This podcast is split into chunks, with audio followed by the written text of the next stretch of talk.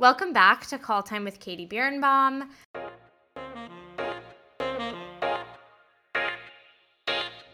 I hope you enjoyed my discussion about women in business leadership in the last episode. I know I really did with a Stern professor, but I'm also beyond excited for today's guest. She's someone I've been dreaming about having on the show, let alone talking to for literally years. I've been watching her dance since I was a little girl. She also had her own interview show, which I watched religiously during the pandemic, so the stakes are very high for me. So, without further ado, welcome to the show, the lovely Megan Fairchild. Before we get into everything, I want to do a little intro into who you are for any listeners who may not be familiar. Megan was born in Salt Lake City and began dancing at the age of four. After performing with Ballet West for years, she entered the prestigious School of American Ballet in New York City there, she worked her way up through the ranks of New York City Ballet, becoming an apprentice in 2001, a member of the Corps de Ballet in 2002, a soloist in 2005, and she's now danced as a principal dancer since 2005, where she's danced roles like Swanilda, Rubies, Emerald, Stars and Stripes, Sugar Plum Fairy, Dewdrop, Odette, and originated roles in ballets by Christopher Wheeldon, Susan Stroman, and Alexei Ratmansky. In addition to her work at New York City Ballet, Megan made her Broadway debut in a show near and dear to my heart, directed and choreographed by two former guests of the pod, John Rando and Josh Bergasse. The show was on the town, and she is currently pursuing, or did you already get it, your MBA? No, I'm still I'm still in the trenches. Well, you've had a few things in your life in the meantime, which we'll yeah. discuss. But pursuing her MBA at NYU Stern, which is actually how I got connected with her. I mean, just what can't she do on that subject? She had twin babies this past year and was dancing in the fall, I believe, despite all that. So it's just been an incredible, amazing career. Is there anything major I'm missing? No. Okay. That's great. Great. Yeah, I love it. Amazing. Well, let's get into it. I like to start at the beginning, a very good place to start.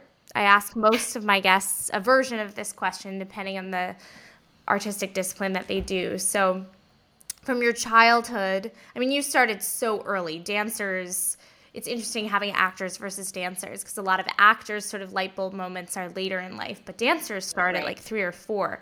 But can you right. imagine from your child, uh, remember from your childhood, like an aha moment when you were like, this is what I want to do, this is for me? Yeah, I was eight and I was at the Nutcracker in the audience for the first time. And I don't think I would have been that um, engaged or feeling like it related to me, except for the fact that kids then suddenly came out on stage and did what I had already been doing for like four years. And I remember thinking, well, why is that not me? and and then also just seeing them up on stage, not just in a kid's recital, but with professionals, and realizing I want to be one of those professionals and I, wow, you could do this for your living. And I already love what I, doing it so much. So that was kind of when I really was like, ballet's the focus I want to have. And then at 12 is more of a time again when you have to be like, okay, we're going to go deep into this or are we just going to still enjoy this for fun after school? So yeah, that was the, that was the moment. I, I feel that I remember sitting there seeing it but who knows? That's you know, maybe I just I retold you the You say twelve. is that because that's when most people go on pointe? Is that sort of that yeah. decision point? Yeah, and you know, as we're saying, like ballet and dance in general is something that is started super super young, and you know, really to be super successful, you're getting into a company at 17, 18. And so that's that's before college. That's that's something that you are really pursuing in junior high and high school. So if you miss out on those training years, you know, from like I think ages 12 to 15, you can see if a dancer really has the capabilities to do this for a living. And if you're missing out on those years of focus and training two classes a day after school, you're you know, you're not going to have very rarely would you be able to make up that time and that difference. So that's really when you got to really put your nose to the grindstone. I was it's perfect segue into my next question which was going to be, you know, and I feel like we're going to be talking a lot about this your brother was is also a ballet dancer. Was your whole life just from from that point on ballet or did you ha- were you able to have something of a normal childhood or do you even know what that is yeah i never felt like i was like majorly sacrificing anything but like i wasn't like after school going and meeting up with friends and hanging out and i guess people do that I wouldn't really know either because I didn't really have that okay. normal childhood. But I, I like, hear that's what some people do. yeah, like I'd go to birthday parties and stuff and, and little special events, but like I wasn't just like hanging out after school with nothing to do. I was going to dance, and I loved that. And that was where my friends were.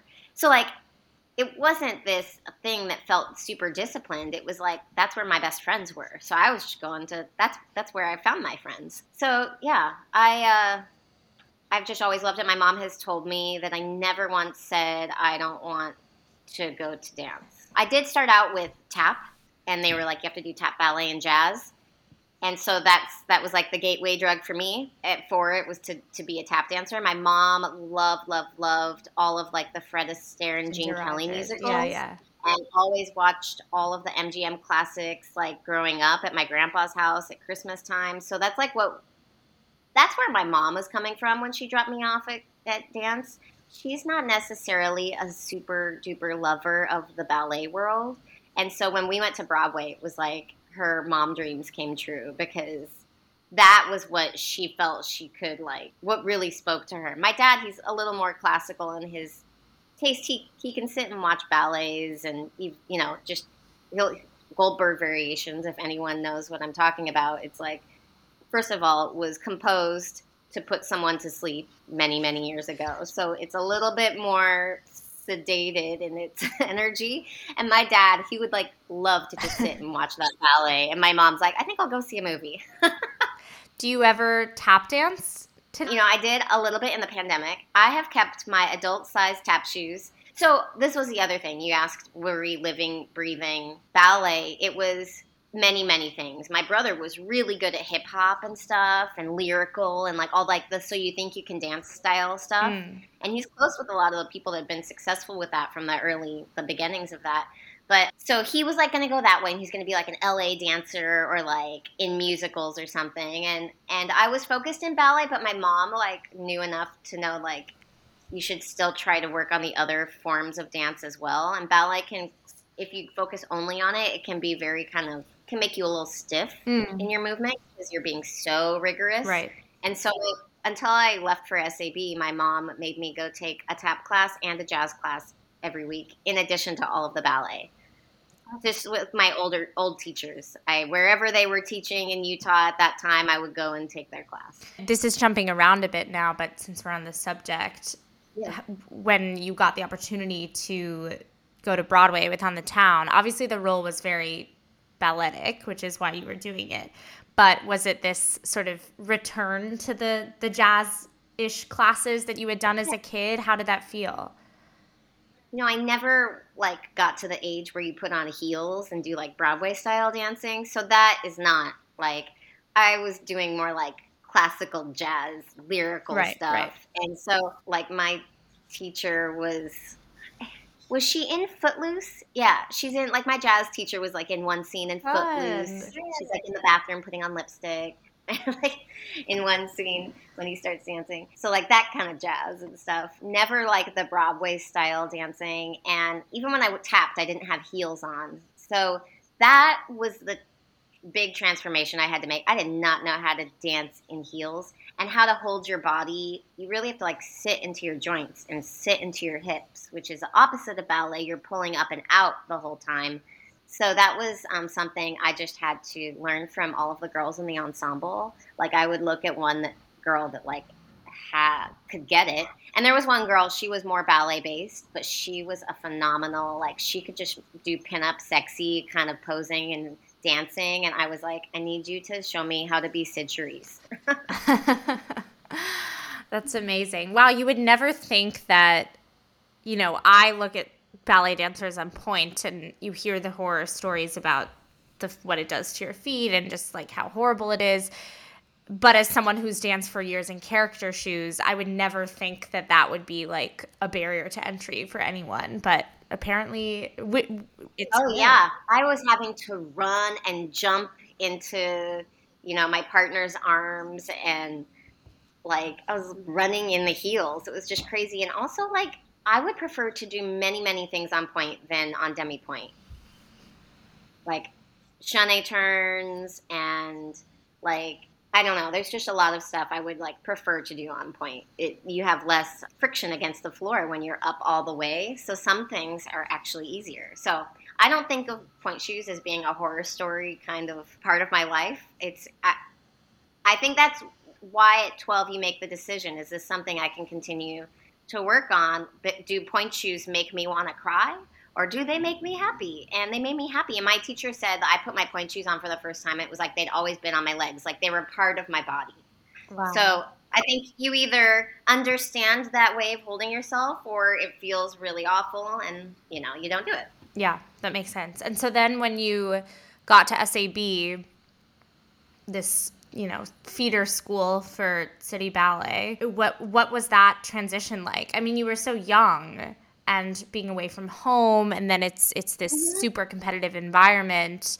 Did you feel the competition always or were you just sort of like oh my friends are here and it feels like summer camp no no no. I was in i was very aware. When i first arrived i i they put me in the highest level but i felt like i, I was just learning their stuff and their technique and the how they do really fast petit allegro and they don't even teach what to do with your arms. And i was like where do i put my arms? And just like all of the things. And and doing all of class in pointe shoes was new. And so i just i was soaking it up like a sponge. I came in super super focused from day one. And i knew i was very aware of what i was not measuring up with and every time, you know, you always go in like two or three groups. If I wasn't in the group that was going, I was in the back marking my arms, figuring out how to find a better balance for that combination, like working towards what we were doing in the back. I was not just watching, it was like constant focus. I remember I really, really loved class. You know, it's like probably lots of people that you interview say, like, you have to love the process. And I really, really like focus and that work. So from the minute I arrived, it was about the, the dancing. I made great friends along the way. When I first arrived that summer, I found I heard people were like, "Oh, I hope I get asked to stay the year," and I'm like, "What? People leave before they're done with high school and they like go live here? Like this is crazy." I thought they were crazy. And then by the end of the five weeks, I was like hoping that they asked me too. And they did, but my mom, like, this was news to her as well. We'd never even known this was a thing. And so she was like, okay, well, that's kind of crazy. Let's think about it. And we kind of came home and reevaluated. She's like, you have to get good grades. And you're what, 14 at this age? I was 15. Okay. Yeah. Come home, get good grades, do. Yeah, I just turned 15. So I had my sophomore year of high school ahead of me. And so she's like, get good grades, you know, and see if this is something that you still want to do after one more year. And also, we were like, let's maximize every possibility at home before we go and make this big move, which seems pretty major. So that year I came home and we kind of saw like I was at the top of my class. There was, I, I kind of maximized all my options with people to look up to, not necessarily my teachers, but like the people around me and the talent around me. And I was dance I danced that year as a trainee with Ballet West. So I would when they were in season, I would leave high school at 11. My mom would pick me up and drop me off at like the light rail station, and I would take it up to downtown Salt Lake and get off and go join Ballet West in rehearsals. And then I would have to go to school the next morning, like an hour earlier than everybody else, to meet with my teachers and find out what I missed. And nobody like held my hand through it or taught me exactly. It was like, this is the information that you missed. I did a lot of my stuff like self-taught like all of my math classes and stuff which is like my favorite thing but like it's always been my thing that i've juggled it with ballet even since i was in high school so i have i do a lot of like textbook teaching you know it was like i was homeschooling myself even though i was still in the school environment wow talk to me about math being your favorite thing you know you don't often think that the stereotype is like the artist is creative, English major. That's what I was, certainly. And I've always had the most trouble with math. But it's interesting to me, ballet is very rigid, math is very rigid. Do you connect yeah. those things in your brain? I do. I do. There's actually a lot of ballet dancers that like math. Tiler Peck. Like she's not super academic, but like if she had a choice, she would choose math. I know a lot of younger dancers that math is their thing. So that's kind of interesting. I don't know if it's like the problem solving slash discipline aspect of it. When you're in a ballet class, as opposed to other dancing, other dancing is more like remembering sequence and like connecting that movement, whether it's tap or jazz or whatever. Ballet is really like you're trying to get on your leg. You're trying to get your leg as high as possible. You're trying to do as many turns as possible or balance or try to make something you're working towards this ideal idealism. And so it's constant problem solving mm. and self analyzing of what it feels like in your body and trying to make it happen what they're asking of you. And that, that's a lot of problem solving, I think, and similar to to math for sure. And also, like one, I always really loved it. I think like I have a grandmother or a great grandmother who was like graduated from Cal Berkeley with a math degree, like way back in the day. Like I think she was one of the first women to graduate from there. But so it's like in my blood, I know. But it's also like something that's really easy to juggle with a rehearsal schedule because hmm. mm. you can, you know, I find like reading, you know, big books or textbooks or whatever, or novels, or writing a long paper takes a much longer train of thought, in much more long, longer like moments of time yeah. that you want to focus on. Yeah. And whereas like working on math, you're like, okay, I got the concept. Let's try it out with this problem. And you're like, okay, I got run. I got to go to rehearsal. That took 15 minutes. And then I would come back and, okay, i tried again, doing this other problem. So I just always have my books out in my dressing room. And I I found that fun. It would like basically it's like coming back after rehearsal. Like you have to rest your body. So just like part of the dancer job is to like have moments of downtime and I would just be doing my little puzzles. Yeah, so you went back and got a math degree from Fordham in undergrad. When did you do that? And is that something that uh, most dancers on your track do, or was that sort of unique? No, not when I started. It was more. It was the rare thing happening. Like not everybody was into that. It was the rare person that was getting an actual degree. And then by the time I was doing it, and, and maybe like towards the end of me working on it, it took 15 years, by the way, which is longer than you're in kindergarten through 12th grade for. I realized that after I graduated and I felt a little embarrassed. As I got towards the end of my degree, Fordham was really starting to work more and more and like make this relationship with New York City Ballet. I mean, we're right across the street from each other at their Lincoln Center campus. So it was, you know, an off oftentimes like the class you would take is Monday night, that's our day off, and you take a six to nine o'clock class. And then as you get further and further into your degree, you kind of maybe squeeze in a morning class before company class. And then I was like, well, I'm going to have to take some classes that conflict with my work schedule. So I was taking like a lot of times I was taking a class two days a week, like maybe the first, maybe it was like a Monday morning and a Thursday morning. So Thursday was conflicting with work, and I would sometimes miss company class and just come in and warm myself up in 15 minutes and then go dance which is not ideal, but it worked. And I don't know, somehow the multitasking of it gave me more energy than, than took away. Why was it important to you to do? I actually found it because I needed something to kind of support me on during the down times in the ballet. So mm. I got promoted incredibly early and I hadn't yet been in the company enough to acquire enough repertoire where it was like, oh, well, these ballets are coming up. I'll do this, this, this, and this because I've done them before. It was like I don't even know. I've never done anything, any of these things before, and I have the rank of a principal, so I can't do any of the core ballets or any of the soloist roles. So I was just like waiting for principal rep to come my way, and so I was having a lot of years where I felt like I wasn't being used at the beginning. Maybe, you know, it was like a five year period where I felt like a little bit, you know, emotional looking at the rehearsal schedule or the performance casting, like wanting to see my name up there and it wasn't. So my mom was like just always reminding me, you know, you love school. Why don't you do this in your free time? And if you're, so the kind of idea was if I'm busy at work, then I'll figure out a way to do it all at the same time, and which I kind of thrive on. And if you're not busy at work, you can really dive into it. And so it ended up being kind of like a life vest in that kind of world. It kind of kept me afloat while I was in this competitive environment, you know. I and having hopes for myself, it just it took the pressure off the ballet. And even if then I had something hard coming up, I didn't have time endless time during the day to obsess over that moment mm. of stressful show coming up. It was like, well, I got to focus on my school work and I'll just do this. And so it gave me structure. Yeah.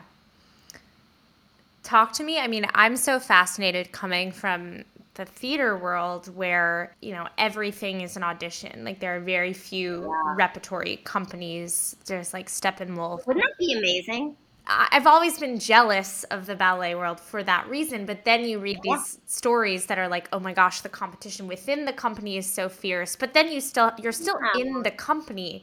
So I'm fascinated about those dynamics. Yeah. So it's like you get promoted, which is amazing. But then there's still this competition about like who gets what roles and who gets to even perform what roles and on what nights, which was sort of mind blowing. So talk to me more about how all that works. Yeah.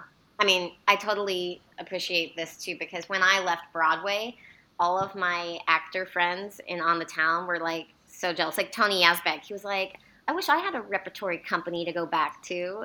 it's like they were all just like, wah, wah, what's the next job? And it's such a hustle. And I've just gained so much respect for Broadway actors and actors in general because you're you don't know where your next paycheck is coming from. And since I was 17, I've had a steady paycheck. So that's just, you know, it gives you a little more support to kind of like live and breathe in that and not feel like you're constantly trying to survive. So that's really, really nice. There are downsides to it. I mean, the one thing when I, I, I can really speak to this because I've had both experiences.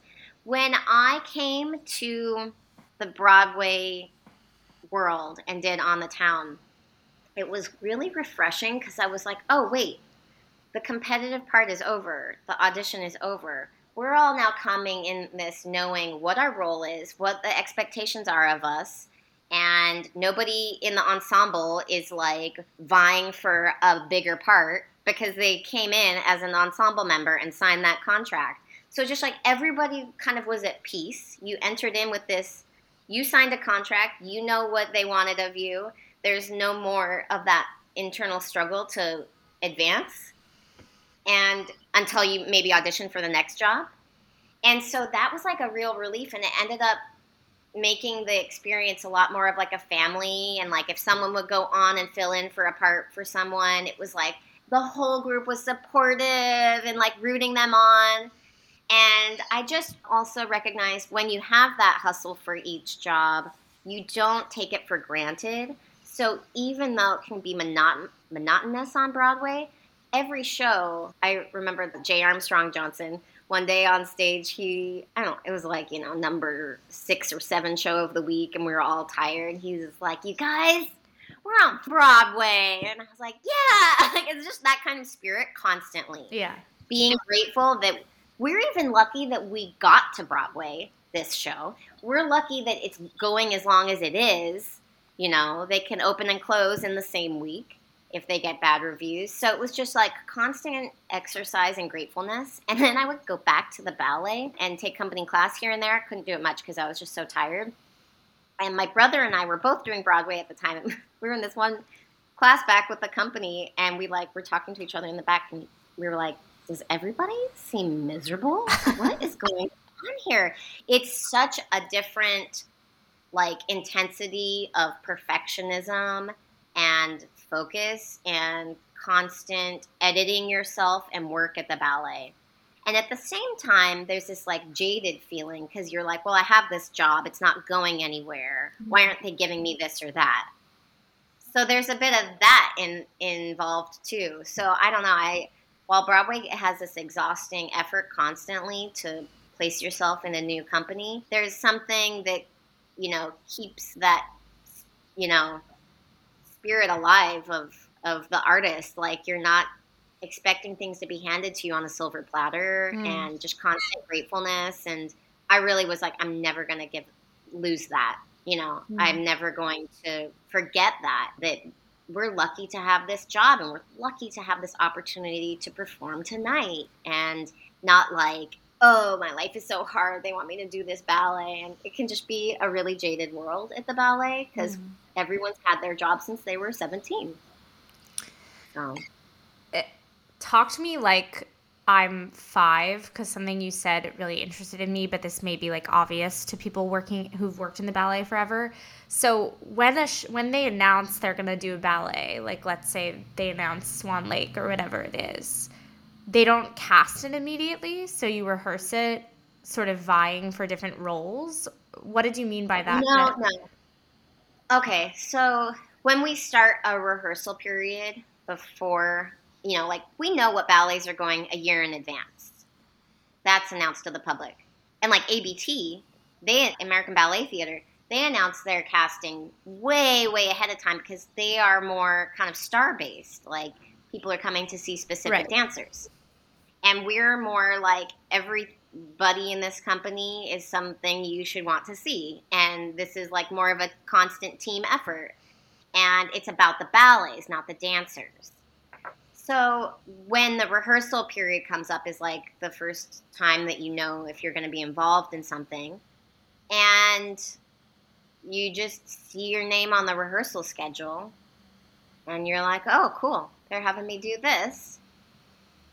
That's exciting and you show up and you're most often if you're learning something, you're going to perform it. When you're younger, there's lots of learning and understudying before you do. I did not have that because I got, I, I, I had most of my career with this older, shorter guy that needed me as his partner, and he was like ready to go.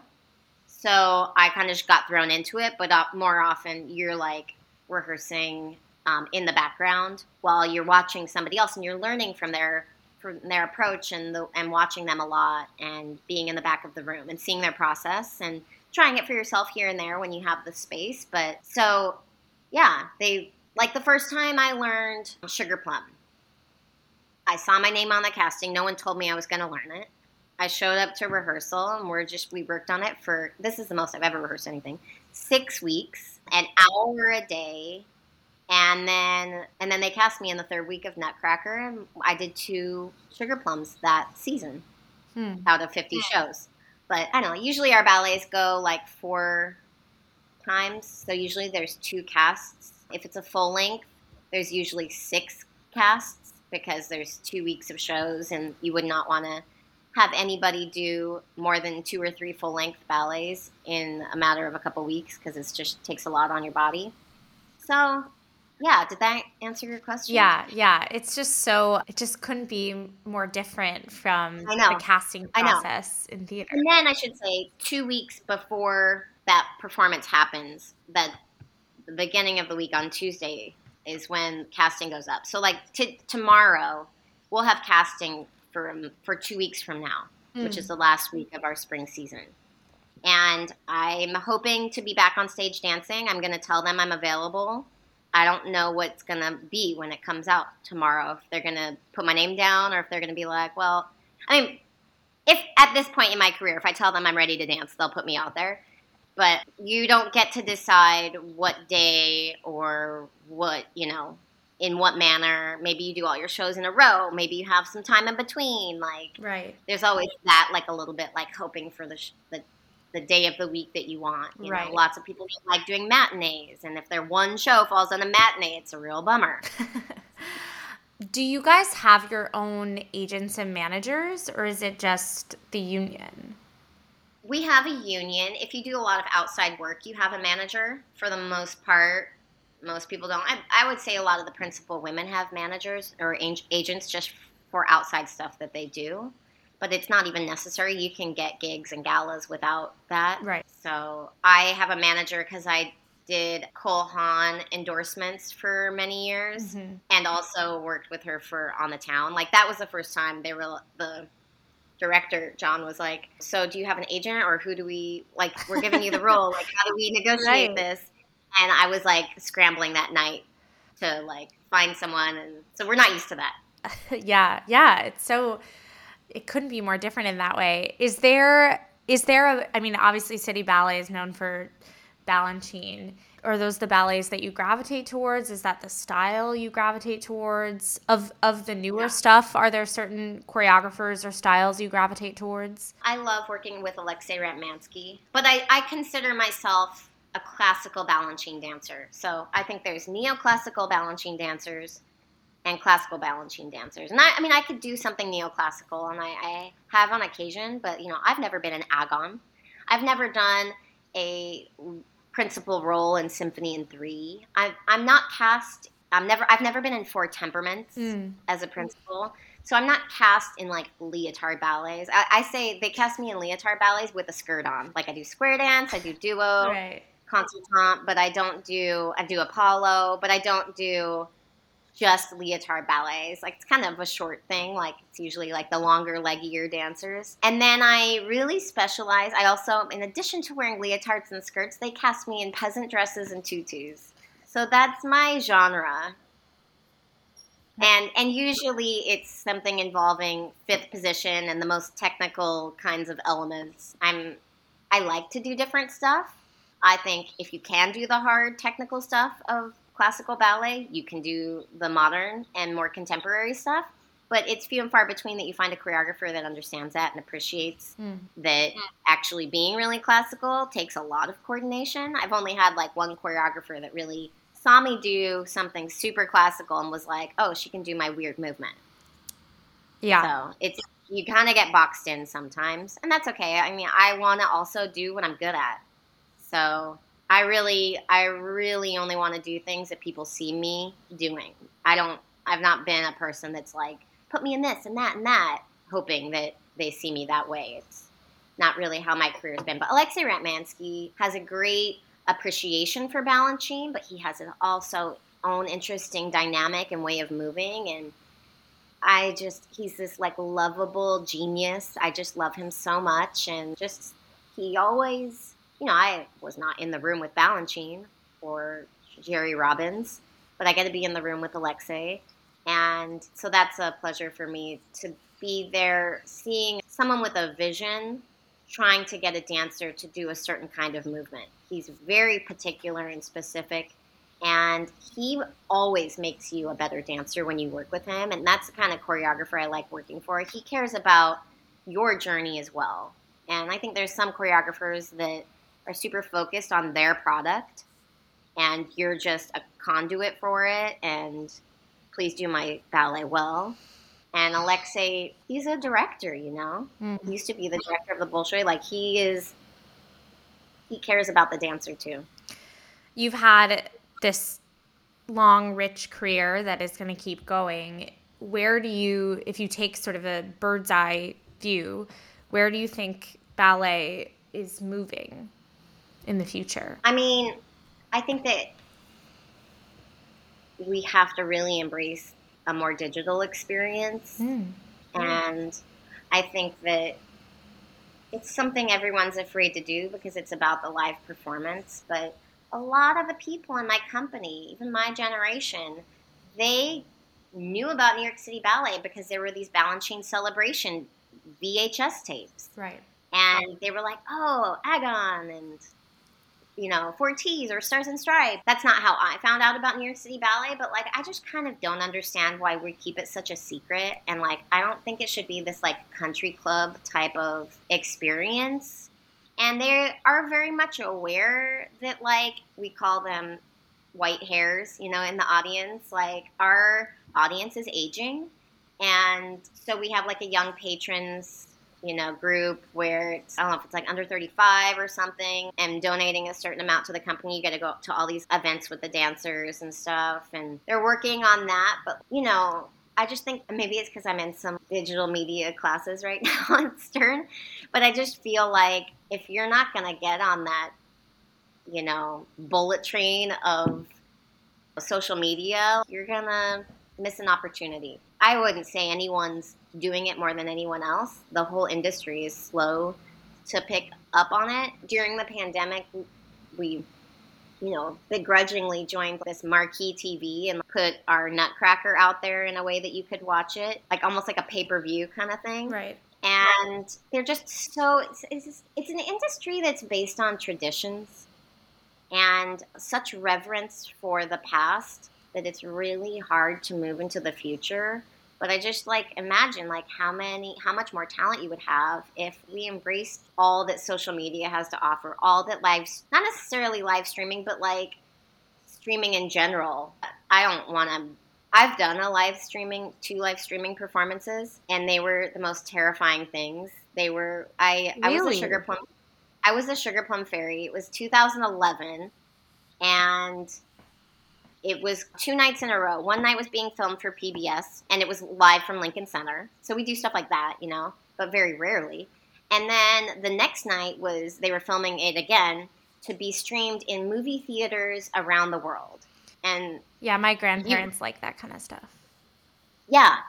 And it gets to audiences that, yeah. you know, would never be able to travel to New York and see this like exclusive thing.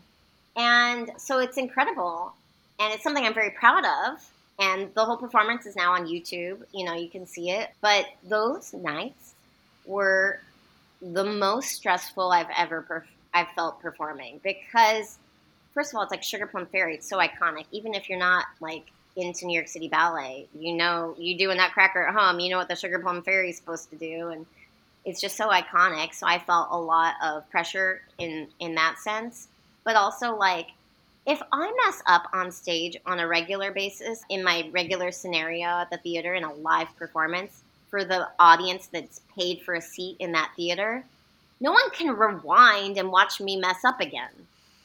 So that idea is, I think that's kind of where we're all tentative, at least as dancers. I don't know. I just I think we should be okay with seeing live recordings of dance more. I think that's okay, and we really are super quiet about, especially in New York City Ballet with the Balanchine Trust and everything. It's like it's like they like to keep it a secret. They don't want Balanchine choreography out there in a way where somebody's going to copy it and not pay for the rights for it, or they're going to do it improperly. But who better to send the message out of Balanchine than New York City ballet dancers? That's my my feel. So I, I think that we have to evolve a little bit and put it out there more. I put the good versions out there more. And you can't police the whole internet, but like at least put the New York City Ballet versions out there so people know what they are. I, I just feel like it's weird that we keep it a secret.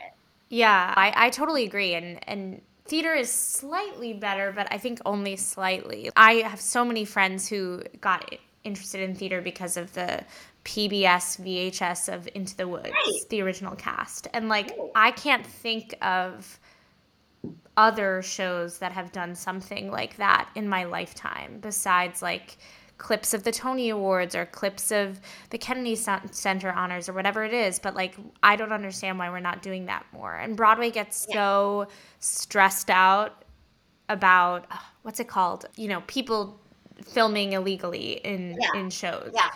And I so think put a good version out. Right. I think that would be partially solved by putting out my my dream I, I don't I don't think I have enough of an entrepreneurial spirit to make this happen, but my dream is that there exists and there, there are some versions of this like Marquee is an example like a high arts streaming service. Yeah.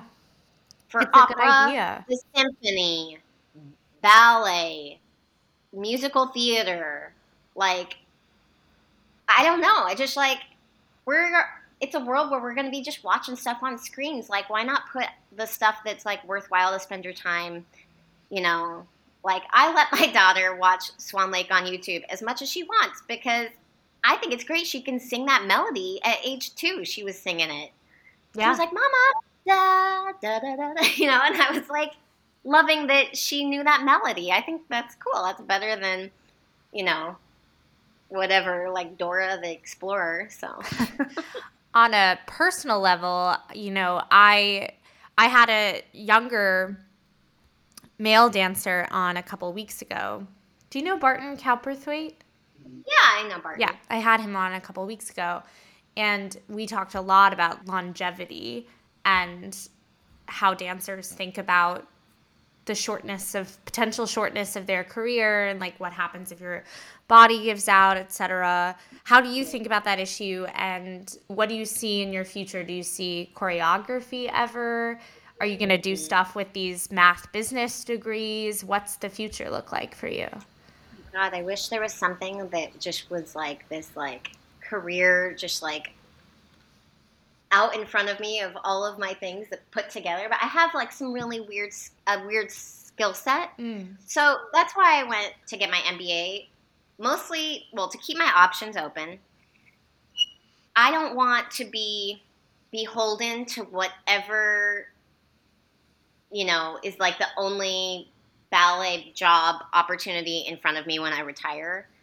I want to be able to be like, listen, I'm actually really well educated. I could go work in the for profit world. And so if this isn't good enough for me, I'm not going to just sit here. Like, I think it was always very depressing to me that at 40, I would suddenly have to take a huge pay cut as I transitioned into, you know, like, I don't want to just be teaching ballet if I'm in the ballet world, I want to do something big with it. I want to be a director or, or, an executive director or, you know, work my way up to that somehow. And in the meantime, I'm hoping to get whatever experience I need to like get there. So I'm, I'm like thinking about possibly even like just taking marketing positions after I'm done at Stern and done at the ballet that would be helpful to come back into this industry you know. And if that took me on a journey away from the ballet world, I'd be fine with that. I think if there's one thing I learned from doing Broadway, it was that I really thrive putting myself in new situations outside of my comfort zone. There, it's scary, but I I'm very curious and I really like learning. And so the idea of staying only in this industry I feel like I'm not using my full potential. I feel like there's more that I can understand and experience and know about. I'm, I'm just too curious, and and to for me to just be a ballet teacher and give back the, you know, this is how you do this step and this is how you do this ballet. I feel like I've spent 20 years learning how to do that. Mm. I have that in my head. I can I can give it out whenever I need, but I want to spend another 20 years meditating on that same information. I want to go learn new information. So, yeah, I think, you know, one of the silver linings of the nature of how intense what you guys do is is that you ballet dancers are able to have like several different lives kind of like well, you have to because you have to retire. right, right. You have no choice, honestly. I would love to do the same. I would love to have security like that. Yeah. And it's been looming over me ever since I was like 20 years old, starting my first classes at Fordham. What the hell am I going to do someday? Mm-hmm. Because I was very, very aware from the very, very beginning this does not last for forever. And I do not want to peak at 40. How am I going to top this? Yeah. I've really, really been focused on that, and I probably have spent way too much time thinking about it because you can't plan for that kind of thing. You can set yourself up and have opportunities, but you can't know what it's going to be until that moment arises where now I'm finally free and available. I'm not a dancer anymore, and these people are offering me positions. I don't know what, what that's going to look like. And I've just had to learn the closer I get to that moment to keep all the options open and go with the flow. And also, a lot of focus now I'm putting on what am I good at in terms of just being working on a team or, you know, where, where what inspires me. You know, I don't want to be a choreographer. I can put steps together and teach a really good class. I love teaching. I teach at the School of American Ballet every Friday. I teach the oh. second highest level, and I've been teaching there for a long time. And, and just this year, it's like I finally have my own class, and I really love it. And I I taught through the pandemic, and I was like, I, I'm there's a very maternal part of me that loves teaching, but I, I want to just also do something more than just teaching, and I just have a big curiosity. So I mean, I could even envision myself whatever next job I find out of the ballet world to give me that experience I need to come back and like take over the ballet world. I could imagine myself asking for Friday mornings off so that I can always go just for two hours so I can go and continue to always teach that one class there. That it it it does give me something. It's just I don't want it to be my everything. I, I do have a lot of information I want to give back, and I, I'll always be available to share if anyone asks me. But I just I want to push myself. Yeah, I think that's you. You seem to have a ton of drive and and all that good stuff, which which I'm familiar with. But it's as someone like that, it can it can be a curse as well as a blessing. Yeah, like unless totally. I'm busy, I'm gonna die. Yeah. Well, and also at this point, I have three kids. I just want some security. Yeah. You know, I want something that I enjoy doing that also gives me like time to come home and be with my kids and helps me pay for the cute clothes they want to wear. What's it like being a mom and doing all this at the same time? It, you know, I've really taken to it because I'm a multitasker and I've always really wanted to have kids. So it's like dreams are coming true. And I, I just love watching them experience the world and, and having a front row seat to their those moments of oh my gosh look at this. Mom look at this. Like i love i love seeing that innocence and that discovery of the world. I will say i might not have injured my ankle recently if i was just in charge of my own self but it was like we had a three week layoff and so we're gonna we're gonna take our vacation when it works with my husband's schedule and then it like butted right up against to when we started and but it was like the logistics of coordinating everybody. My maintenance needs physically are just kind of not at the forefront. Like I, I'm not like waking. Most dancers wake up and they're like, okay, what's happening with my body? What do I need to do today? Do I need to rest it? Do I need to to make something stronger? What's going on? Oh, does something hurt? Do I need to like figure that out? and I'm waking up and that's the last thing on my mind. Even when I was injured, it was like I'm like walking around getting little kids bottles of milk and I'm like I don't know if I can walk on my foot right now today. Like I had days where I was like limping around getting them stuff and I couldn't even sit in and like take stock of what was happening in my body like I normally would. It's just really the back end. So my injury right now has been a good wake up call in that I'm not superhuman. I have to really focus and carve out time. And when I say carve out, needs to really, I have to make an effort to carve out time to take care of my needs for my job. And it's not selfish, it's my job. It, but it, it, it's a selfish endeavor, what we're doing. It's like dancers wake up and they just get a focus on themselves. and so I have to find a way to still do that it seems like a selfish thing to be like to my husband, I need to take a bath right now. I need to take an Epsom salt bath right now. like, like, no, it's for my muscles. These are just the kinds of kinds of things dancers are constantly doing and, and I've got to make a bigger effort than I did before to find that time. So thank God for daycare. I have my Mondays now where like I have the whole day free right now and I'm just gonna do me and take care of me and do some homework for Stern. But as you should, you know, as you should. It's a, it's a lot, but it's also just it's the most rewarding thing I've ever done having kids. I just really love it, and it has heightened what I do as an artist. I feel like I get to teach my daughters about it. At least my toddler right now, she knows what I do, and she knows I go in and I dance, and sometimes she gets to come in and see it, and she is really into it and she so I don't need my kids to be dancers, but I love that I do something that's gonna have make them at the very least appreciate good music, you know, and understanding that you can feel emotion from something really beautiful. Like she already is like that, and I don't know if it's just like that's just her as a person, but she listens to like Swan Lake and she feels it, and she knows when the part's scary, and she like she's almost more of an artist than I am.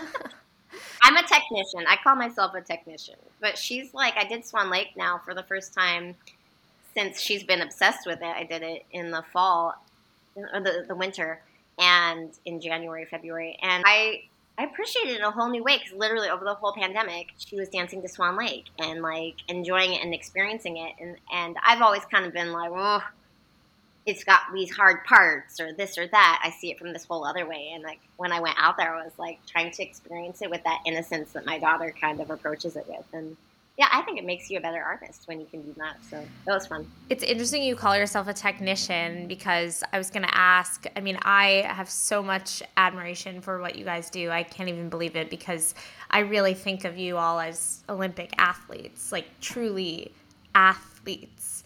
But there is also this element of artistry.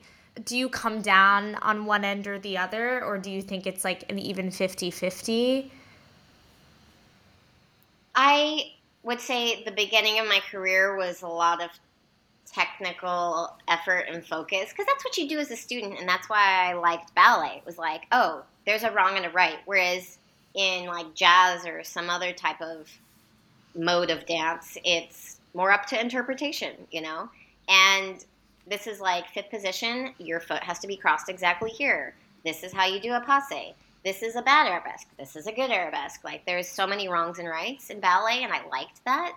And I got really focused on that. But then once you feel you have such a mastery of that, you can explore more the artistic side. Some people start very artistically and have to work on the technique, but oftentimes you don't get very far that way. So I've enjoyed, you know, now I'm at a point in my career where it's not like freaking me out to go on stage. So I'm having more space and capacity to just enjoy those different ways of hearing the music, you know. Before it was like, how am I going to do this step? And now it's like, how am I going to experience like the texture of this moment, you know? And I don't know. It's like this moment has never been done before. How are we going to do it? Like live in performance. You know, yes, you've rehearsed it, but like the curtain goes up and there's a feel in the air and the the music is live. You know, also the other thing that's so interesting is that we rehearsed to just a piano. And then when you go into the performance, it's this live, like 60 piece orchestra down there. So it's just like it, it brings everything to life and it's just enjoyable. And it, also at this point, I know my performing days are numbered, and so I just go and soak it up, um, thinking, who knows when I'll do this again. Each, each time I, I do a ballet, I'm like, I don't know when I'm going to do this one again, or if I ever will. So I'm just going to really enjoy this moment. Ah, that's a a beautiful way of looking at it. That's I just want to cry. right. I know. I was like, gosh, that sounds hard in terms of this like artistry thinking of it and how do you experience the moment i assume doing broadway opened that up for you too because it was the first time you had to like speak in a show oh i thought you were going to say it's the first time you did the same thing for a whole year or that. that that's its own struggle but yeah they're actually one and the same that answer to both the answer to both of those questions is I would not have been able to enjoy my Broadway experience if I was just in it as a dancer. Mm. If the fact that I had to be an actor and a singer, which I don't refer to myself as that ever, and find that in me was just moments of exploration on stage live in front of an audience of 1500 people every night like I'm going to open my mouth and sing and I don't know what's going to come out. And the the fun part of it and the only reason I said yes to this to to being in this role was because I was in a singing lesson. So like when they first asked me to audition for the role, I'm like, "Oh, I'm not a I'm not a singer, you know." So, but thank you for thinking of me. And they're like, "Oh no, you don't have to be a principal singer. This you're just in a, a singing lesson, so you really can sing however you want." And I was like, "Okay." and I, you know, made best efforts and there were some nights though it was like coming out like a squawk, like a, like some. There was just it wasn't super often, but there were some moments where I didn't like properly support my singing with like the proper breath or way you move your diaphragm, and actually the way you move your the way you hold yourself as a ballet dancer is very counterintuitive to the way that you um, are supposed to sing. So it was just this wild experiment every night, and that made it really, really fun. I really, really enjoyed it my final question before moving on to a quick ending segment that I do. I ask many actors, dancers, whoever who come on the show the same question. Do you have any advice for wannabe dancers who may be listening? Well, I this is one thing you didn't mention. I did write a book of advice for younger dancers. It came out last December. It's called The Ballerina Mindset, and it's how what's the byline? I forget the. I cannot believe you've done all this stuff. It's crazy. It's really like a short read, you know. It's how to stay sane in a competitive environment. That's the the focus of the book. And so kind of all my nuggets of wisdom are in there. It's like 10 life lessons. So the book came about because when I did Broadway, I, I felt like everyone in the Broadway world thought that ballet dancers did like what center stage the movie was. Like they thought that was how we existed. And I was like, people don't get it. And I want to give back and help people understand that. And I just also just felt this like generosity to like give back after having this amazing experience on Broadway. So I started a podcast called Ask Megan. And I did like a hundred so episodes where students of ballet and their parents would record in a question and I would record a response. So it sounded like we were talking live, but we weren't. And so that was something that I did. And an editor, a young editor at Penguin, was listening to my podcast and it helped was helping her run a marathon. And she was just a fan of mine from being on broadway and she didn't know anything about ballet but she just started listening to it. And the things i was saying like helped her in her attempt to train for this marathon. And so she wrote me on instagram and we met up and we fleshed she's like i think i have a book here and i think it's really universal advice so we fleshed out like 10 life lessons, experiences that I've had in the ballet world and things I've learned from them, and kind of like a book to my younger self. Mm. I was super, super overwhelmed and stressed when I was a, uh, you know, pre-professional, like student, and when I was new in the company for like the first five years, probably. And I am in such a different headspace now, and and just I enjoy what I do now. But I've had so many moments where I literally was like holding on for dear life, like so stressed and scared for each performance and not enjoying the moment, you know? So there's chapters on anxiety, how to deal with perfectionism, how to like thrive being different, how do you like capitalize on being unique.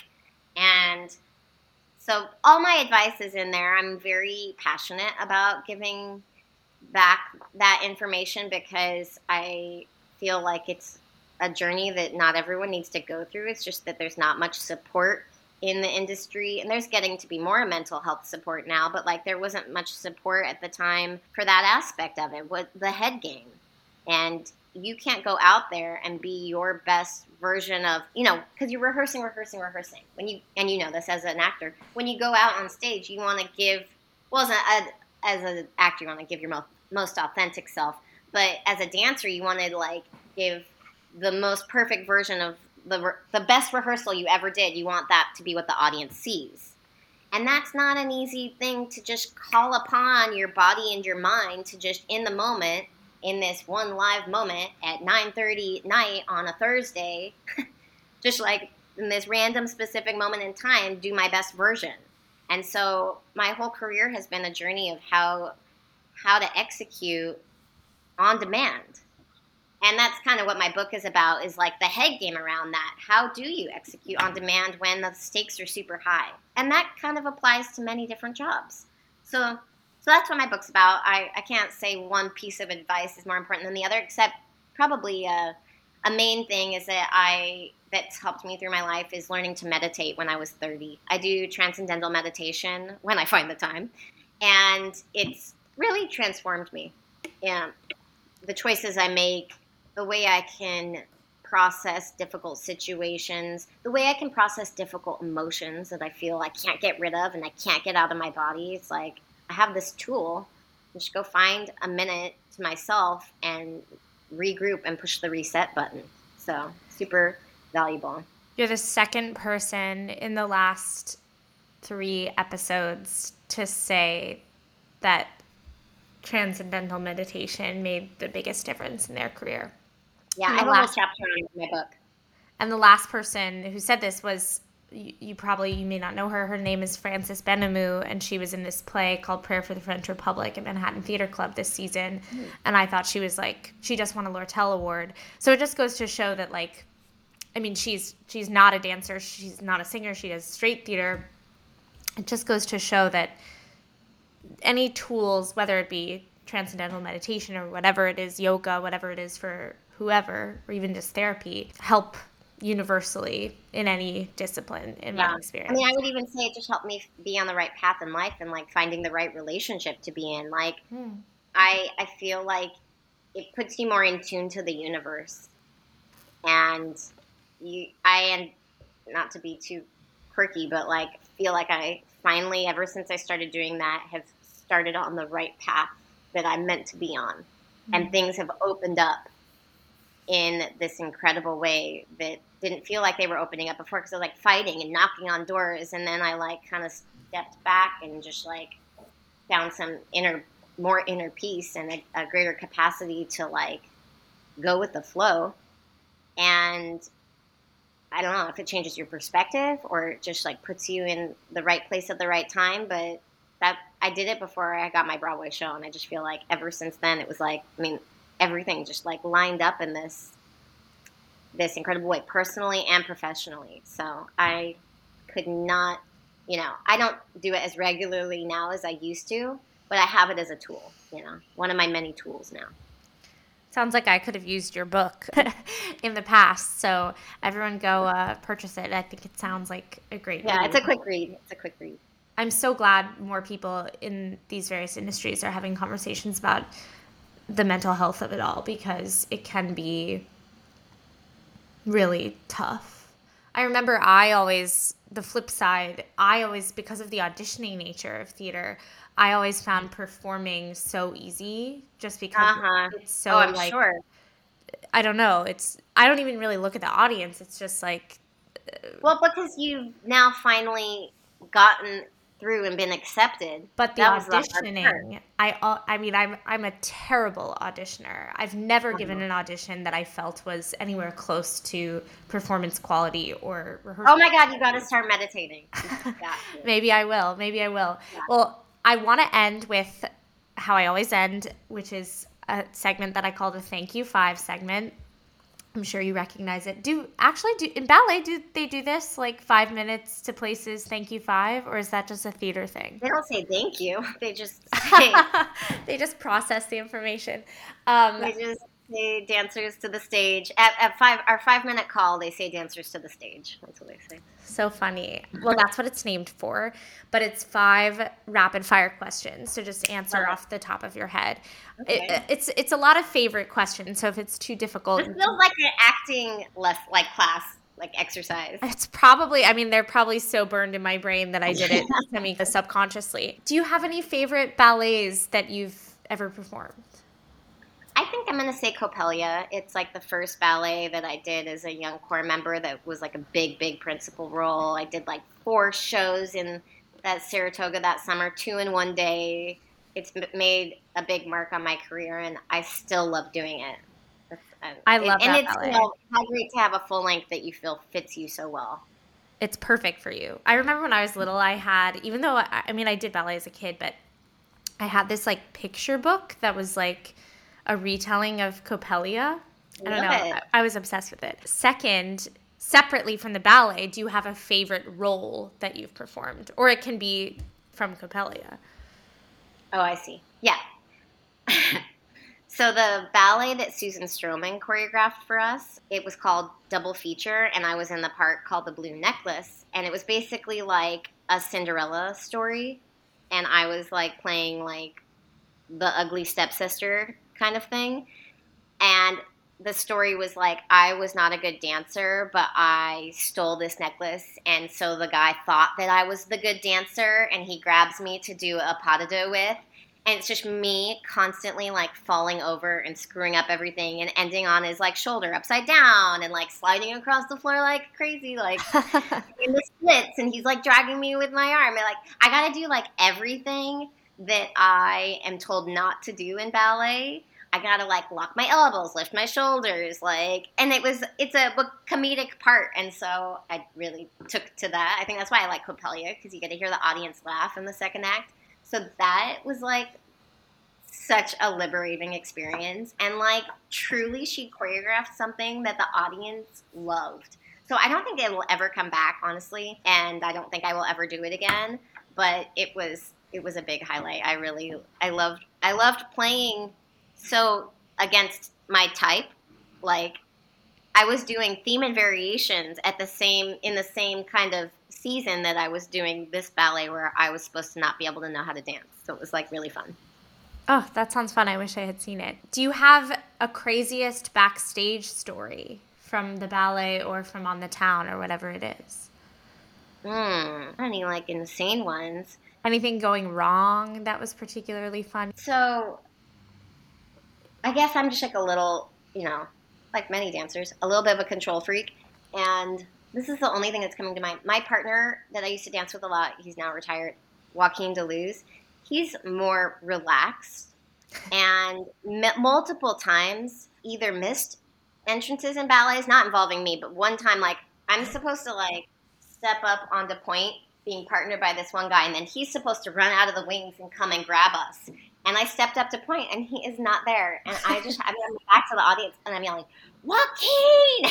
And he runs from, I don't know how far away he was, and like finishes the step. And then, like, other times, I think because I knew he was like this, like, we would be about to go on stage, and I would be like, Where is he? I don't see him. And he was like in the first wing, like watching, and he was, you know, getting ready to come around but I'm like so paranoid he's not going to be there. I'm backstage screaming, Joaquin, Joaquin, and he's like, I'm right here. I'm like, okay, but that's probably like the most interesting that I can think of. I the only other thing that comes to mind is like other people's issues. I remember one time when another ballerina was doing Coppelia, I was one of the friends, and she came out of the house with a bloody nose. And she had a yeah, she had a Kleenex up to her nose. She's supposed to say hi to all of her friends, and we're like, oh, um, it's okay, it's okay. And she's like sniffing up the blood. She's about to do a pas de deux, and she's like holding Kleenex to her nose. And she just took that bloody Kleenex, stuffed it down her tutu, and sniffed up blood for the rest of the pas de deux. I don't know how she did it. That is a nightmare. That would be like an absolute nightmare. I'd rather my costume fall off than that. Yeah, that's which hasn't happened by the way either. Oh, actually, I had a butt cheek pop out once and I had to just keep dancing. There were no tights either. It was just a leotard kind of ballet. So that that that I'm a little famous for. I love that. Well, I'm sure the audience enjoyed it even more because of that. On the subject of costumes, do you have a favorite costume you've ever worn? I would say, you know, it's the theme and variations tutu. It fits like a glove, which not tutus don't necessarily always fit super comfortable and nice. And it's just like the the fabric is very thin, so you can still do arabesque really easily, and probably ten thousand dollars. Wow. So, yeah. I loved your costumes and on the town too. You looked great. Yeah, those are fun. Those are fun. And last question. This is sort of you can take it in sort of an existential way or a very literal way, which is a ballerina essential. I'm gonna say sense of humor. I love that. Because most people don't in the ballet world.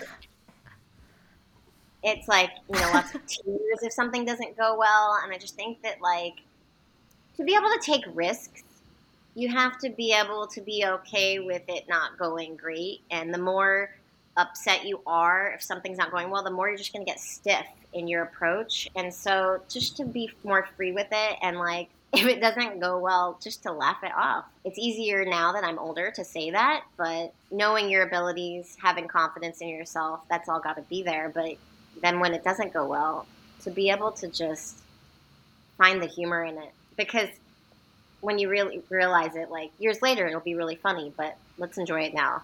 Like, that's ridiculous that my butt cheek was out in front of the whole audience.